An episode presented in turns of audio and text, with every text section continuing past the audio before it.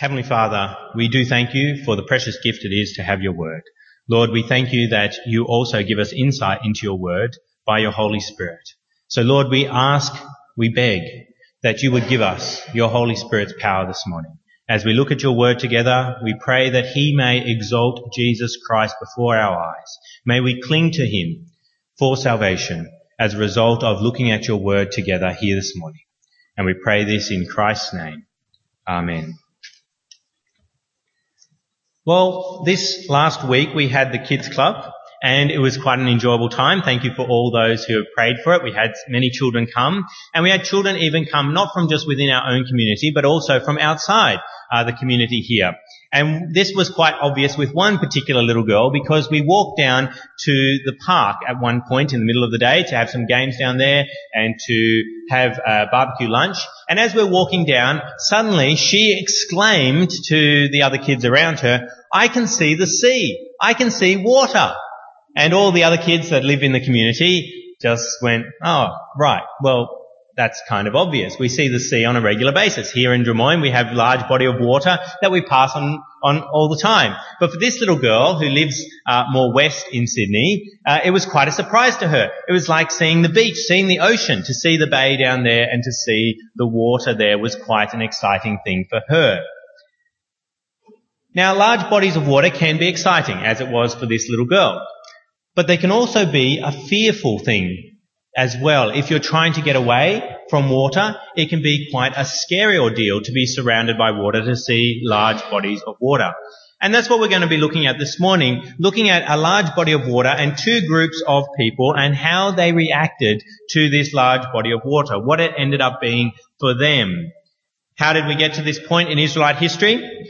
Well, we start the Bible at Genesis with Adam and Eve. God creates the world, then he creates Adam and Eve. And then from Adam and Eve eventually descended is Noah, then there's a worldwide flood. And then from Noah you eventually get Abraham. Abraham has a son called Isaac. Isaac has a son called Jacob who is also renamed Israel. And then Israel moves from the land of Canaan down to the land of Egypt. Basically, his son Joseph, uh, one of the uh, sons that end up becoming the 12 tribes of Israel, one of those uh, sons, Joseph, is down in Egypt and he provides food for Jacob and his family when they need it because of a famine in the land. So they move down to Egypt, but then the Pharaoh who knew Joseph and liked Joseph dies and a different Pharaoh is raised up who persecutes the Israelites. And then of course the Israelites uh, cry out in their persecution, their slavery, and God sends Moses. Moses then brings uh, command from God to Pharaoh and tells Pharaoh repeatedly, let my people go or there will be plagues upon this place. Pharaoh refuses and eventually these ten plagues happen and the Israelites are allowed to go. And that's where we pick up the story today. The Israelites have left Egypt and we're in uh, chapter 14 of Exodus. If you've got a black church Bible there, I encourage you to open it up to page 67, page 67 of the black church Bibles. And we pick up in chapter 14, verse 1, which we just had read to us, where the Israelites are fleeing from the Egyptians, and then we see the Egyptians' response as they change their minds. And that brings me to my first main point this morning. If you want to follow my main points, they're printed on the back of the church bulletin. My first main point this morning is the Egyptians were put to death in the sea for rebellion. The Egyptians were put to death in the sea for rebellion. God had repeatedly commanded the Egyptians to let his people go. And finally, as I said before, the Egyptians did let the Israelites go. But then we see in this passage that the Egyptians changed their minds and they rebel against God's command to let his people go once more. And we see that in verses 5 through to verse 9. We read in verse 5, When the king of Egypt was told that the people had fled, Pharaoh and his officials changed their minds about them and said, what have we done? We have let the Israelites go and have lost their services. So he and his chariot made ready, he had his chariot made ready and took his army with him. He took 600 of the best chariots along with all the other chariots of Egypt with officers over all of them. The Lord hardened the heart of Pharaoh king of Egypt so that he pursued the Israelites who were marching out boldly. The Egyptians, all Pharaoh's horses and chariots, horsemen and troops, pursued the Israelites and overtook them as they camped by the sea near Pi-hahiroth, opposite Baal Zephon. We see the Egyptians change their minds. And why do they change their minds? Well, they're concerned for themselves. We see that they have lost the services of the Israelites. That's what it says in verse 5. They changed their minds about them and said, what have we done? We have lost the we have let the Israelites go and have lost their services. They're suddenly concerned for the fact that they had all this free labor. And now that free labor has just evaporated. And this was a substantial force. It was probably about two million people uh, that the Israelites numbered that had left. Uh, of course, uh, not all of them were uh, hard-working men. There would have been women and children as well. But there was a substantial amount of people. Imagine that if you had a, a group that size that was working for you for nothing, and then they disappeared. That would be a great hurt to you economically if that was to happen. And so the Egyptians are concerned for themselves and they decide we're going out to recapture our slave force that we have had.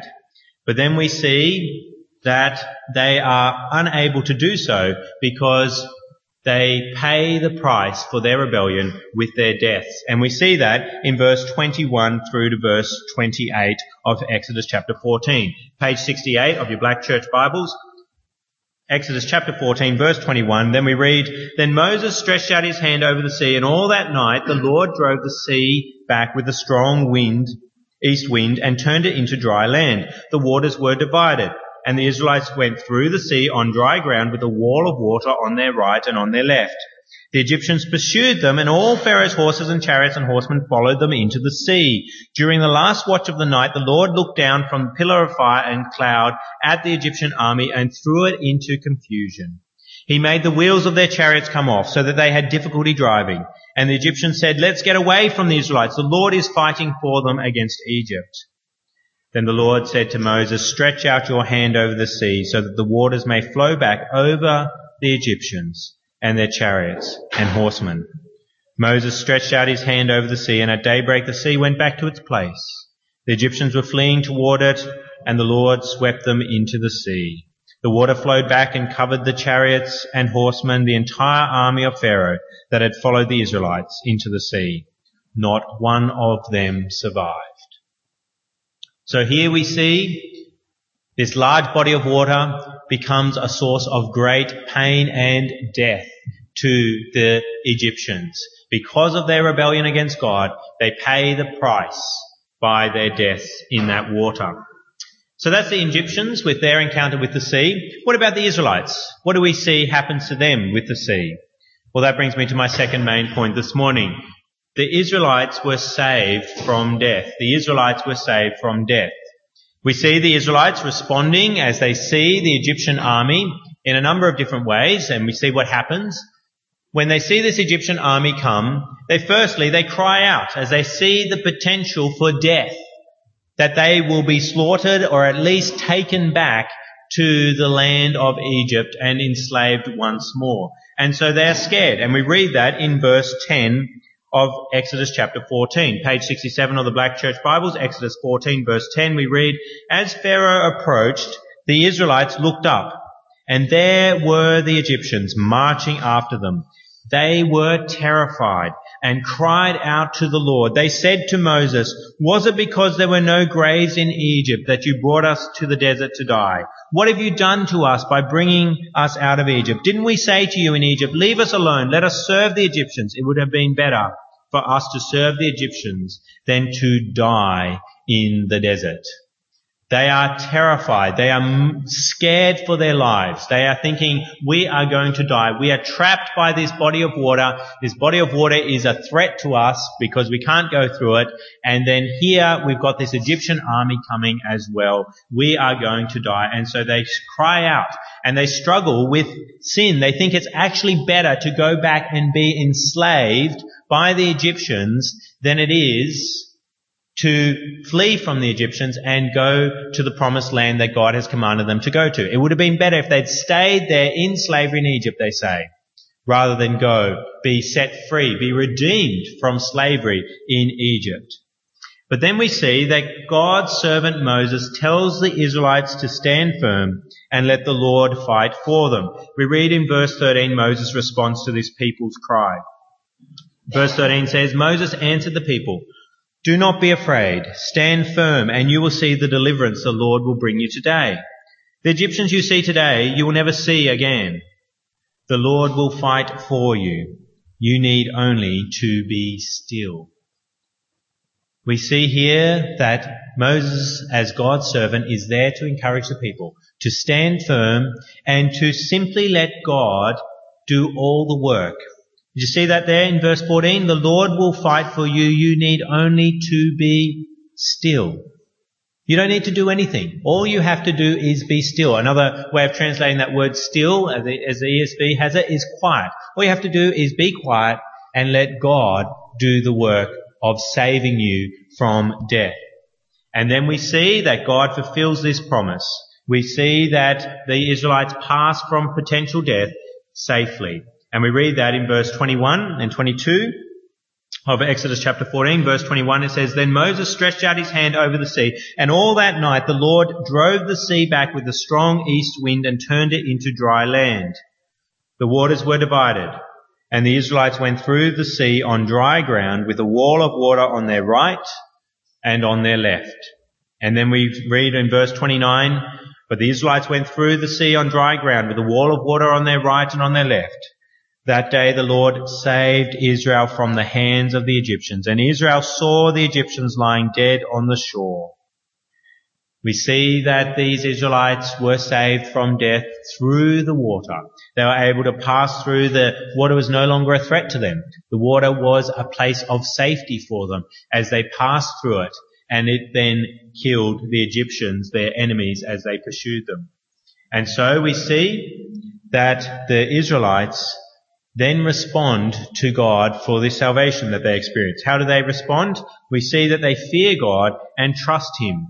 Verse 31 we read, And when the Israelites saw the great power the Lord displayed against the Egyptians, the people feared the Lord and put their trust in Him and in Moses, His servant. So we see these Israelites respond in this in this part of their history, we see firstly that they cry out as they see potential death. We see that they are encouraged to stand firm and they do so. We see that they are brought safely through. And then we see that they trust God, they fear God and trust Him as a result of that safety that they experience from death. So this is a interesting part of Israelite history, but how does it apply for us today? What is the lesson that we can learn from this part of Israelite history. Well, that brings me to my third main point this morning, which is a focus upon Jesus and how he mirrors what happens here with the Israelites as well. My third main point this morning is Jesus was saved from death. Jesus was saved from death. We see Jesus follow a similar uh, response as he faces death as the Israelites experienced as well. In the Gospels, we learn about Jesus and his life, and as he comes to his death, as he knows he is going to be arrested and put to death, we see that he does indeed cry out. Just like these Israelites cry out to God as they fear for their lives, we see Jesus also cry out. Hebrews chapter 5 verse 7 teaches us that Jesus cries out to God. It says, during the days of Jesus' life on earth, he offered up prayers and petitions with loud cries and tears to the one who could save him from death and he was heard because of his reverent submission. Jesus, we see, struggles with the possibility of shrinking back from the death that he is to experience.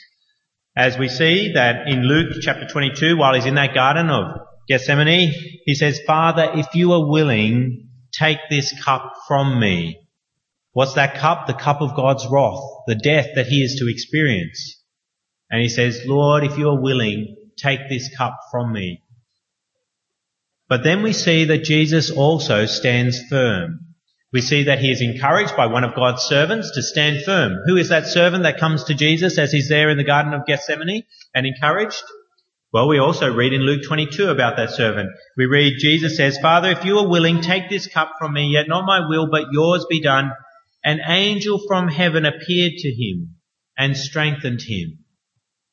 We see, just like those Israelites were told to stand firm in the face of great death, and they did so, we see Jesus do so as well. He says, take, Father, if you're willing, take this cup from me. But then he also says, yet not my will, but yours be done. He shows that he has the willpower to stand firm.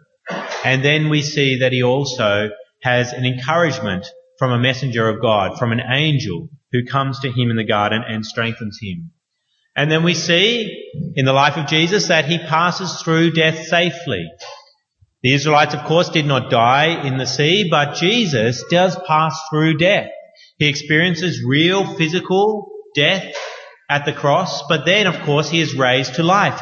He passes up from the grave, as the New Testament tells us. And so we see that he is saved from death, unlike the Egyptians, who were not saved. They are not redeemed from the grave. And we also see that Jesus trusted God. Just like the Israelites trusted God, we see that Jesus, he is one throughout his life that trusts God. In Hebrews 3 verse 2 tells us that, that he trusts God. He says, he was faithful to the one who appointed him, just as Moses was faithful in all God's house. Jesus was a man of faith in God. He trusted God. So that's Jesus. That's, I think, a good uh, example of how the Old Testament points to Jesus. That He represents God's people in the New Testament. He is the new Israel. And just as the old Israel was redeemed from the grave, from death, so we see Jesus redeemed from the grave as well. Crying out before God before his death, but ultimately trusting in God and being brought through death. But that's Jesus. What about you? What can you learn from this passage today? Well, you can be saved from death as well. That's my fourth main point this morning. You can be saved from death. You can be saved from death. Like the Israelites, you should be afraid of your death. Just like these Israelites cry out before God as they see death coming, you should also recognize that one day you will die. And after that you will be punished for your sins, for your rebellion against God. And you can cry out to God. You should cry out to God as you face that death. Now you may, in your cry to God, think that it is better to stay and enjoy the pleasures of this world and not swear allegiance to God instead. You want to rebel against Him. You think that it'd be easier for you if you don't face the persecution of being a Christian in this world, the insults that come against you, the potential death that you might experience for being a Christian. And so instead you, you echo this cry that the Israelites have here. And you say, was it because there were no graves in Egypt that you brought us to the desert to die? What have you done to us by bringing us out of Egypt? Didn't we say to you in Egypt, leave us alone, let us serve the Egyptians? It would have been better for us to serve the Egyptians than to die in the desert. You may think better to serve Satan, better to serve my own sinful pleasures than to experience persecution in this world, to experience possible death for my sins. And so you consider it's worth to, to ignore God, to not follow Him as you should. But like Moses was there to encourage the Egyptians, so God's servants are here to encourage you today, to stand firm and see what God will do. God's servants are in the scriptures, of course. You can read and be encouraged by reading the Bible to stand firm and see what God will do. And God's servants are around you, servants like myself, standing here today, telling you, yes, death is scary, but stand firm and see what God will do. And many of the other people sitting around you here this morning are believers in the Lord Jesus Christ, are servants of His, and would love to tell you, if you are fearful of your death, to, they would love to tell you to stand firm and see what God will do. And if you do that, if you stand firm and see what God will do, you will see that God will bring you through death safely. If you trust God, you can be brought through death safely. You can unite with Christ in his death by faith. You can actually die with Christ. And that's what that passage tells us that we heard read for us earlier. Romans chapter 6 A very important passage in the Bible. Romans chapter 6, page 1116, 1116 of your black church Bibles. 1116. Romans chapter 6, verse 1, where we begin to read about how we can die with Christ and be brought from death safely. Romans chapter 6 verse 1 we read, What shall we say then? Shall we go on sinning so that grace may increase? By no means. We died to sin. How can we live in it any longer? Or don't you know that all of us who were baptized into Christ Jesus were baptized into his death?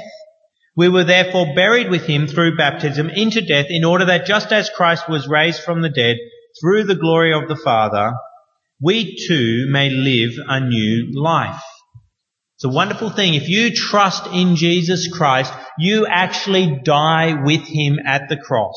The death that you deserve for your sin is poured out upon Him, and so you are redeemed from death. Just like the Israelites were baptized into Moses, they were saved through water, so you can be baptized into Christ's death if you only trust in Him. And that's what Paul teaches us, that the Israelites were baptized through that water. 1 Corinthians chapter 10 verse 1 we read, For I do not want you to be ignorant of the fact, brothers, that our forefathers were all under the cloud and that they all passed through the sea. They were all baptized into Moses in the cloud and in the sea. You can be baptized as well, but baptized into Christ's death. If you will trust in Him, you die with Jesus Christ. And if you die with Jesus Christ, then a wonderful thing happens you are also united with him in his resurrection. And that's what Romans 6 continues to teach us. After verse 4, we read verse 5. If we have been united with him like this in his death, we will certainly also be united with him in his resurrection. For we know that our old self was crucified with him so that the body of sin might be done away with, and that we should no longer be slaves to sin, because anyone who has died has been freed from sin.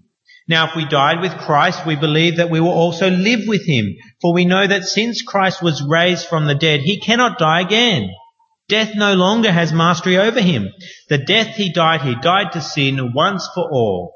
But the life he lives, he lives to God. And you live with him if you will trust in him.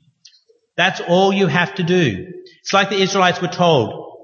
Just be still. God will fight for you. That's what it means to be a Christian. You don't earn your salvation. Christ has done the work for you. He has paid the penalty for you. You just be still, be still, be silent, be quiet, and trust that Jesus Christ has died for you.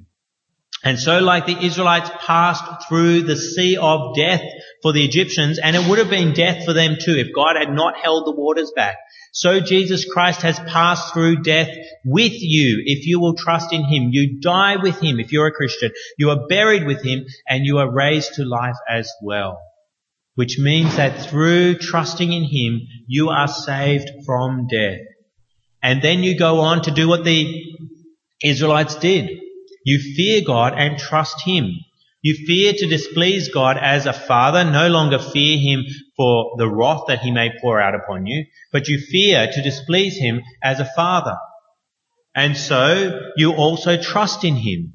You fear him and you trust him. Just like the Israelites we read in Exodus chapter 14. Trust God as a result of seeing the hand of God, the power of God it says in verse 31 of chapter 14, And when the Israelites saw the great power of the Lord displayed against the Egyptians, the people feared the Lord and put their trust in him and in Moses his servant. As you consider Christ and the great power that God has shown in punishing him at the cross and redeeming him from the grave, the power of the resurrection is an incredible power of God. As you see that, and you see that you die with him and are raised to life as well, that death is no longer a threat to you, it's simply an exit into the next life, then what should you do? Fear God and His power and trust Him and trust His servants just like they trusted Moses. Trust those who tell you about Jesus Christ and start to serve God. So you can be like the Israelites and be saved. The Israelites are an example for us to follow. Or you can be like the Egyptians. And that brings me to my fifth main point this morning. People often behave like the Egyptians today and follow their type. My fifth main point this morning is you can be put to death for rebellion. You can continue in rebellion against God, just like the Egyptians, and follow your own sinful path. You can be like the Egyptians and fear for your own economic prosperity, just like they did by losing all those slaves. You can fear that if I start to follow God, I will be persecuted. I will have to give up some of the things that I cherish. And I won't do that. And so like the Egyptians, you can make war against God and against His people and think it is better to serve the Egyptians than to serve Christ, to serve Satan and serve sin than to face possible hardship for following Christ. But if you choose that, remember what happened to the Egyptians. They prospered for a time, yes, by rebelling against God. But then the plagues came and ultimately their whole army was destroyed. And you too will be punished eternally if you rebel against God, if you persist in rebelling against Him. So what will you do? Will you be like the Egyptians? Or will you be like the Israelites? Will you cry out to God in your sin and in your fear of death? Will you listen to the encouragement of God's servants to let Jesus work for you by his death, to simply be still and see what God will do? Will you pass through death with Jesus by trusting in him, being baptized into Jesus' death? I don't mean water baptism, I mean baptism into his death, being immersed into his death so that you die with him. And then if you do that, will you fear God and trust in him? and trust his servants as a result of seeing that power. So to speak with our God now, let us pray to him. Heavenly Father, we thank you for this wonderful part of your scripture that shows your great redeeming power, the protection that you showed for your people, but also your wrath against the Egyptians for their rebellion against yourself. Lord, we thank you that they point, the Israelites here and the Egyptians, they point to the time of the New Testament, to Jesus himself. We see how Jesus cried out before death itself and how he was strengthened and encouraged by your servants and how he passed through death safely. Yes, he did experience real death. He did experience real pain. He experienced real wrath of yourself, but he was brought through it. And we see that by his resurrection. So Lord, we pray that we may go with Jesus Christ to the grave. May we die with him, be buried with him, and be raised with him and pass through death safely. May we be redeemed from Satan, from sin. And Lord, may we pass through death safely and live in fear of you as our Heavenly Father and trust you and trust your servants for the rest of our days. And we pray these things in Jesus' name. Amen.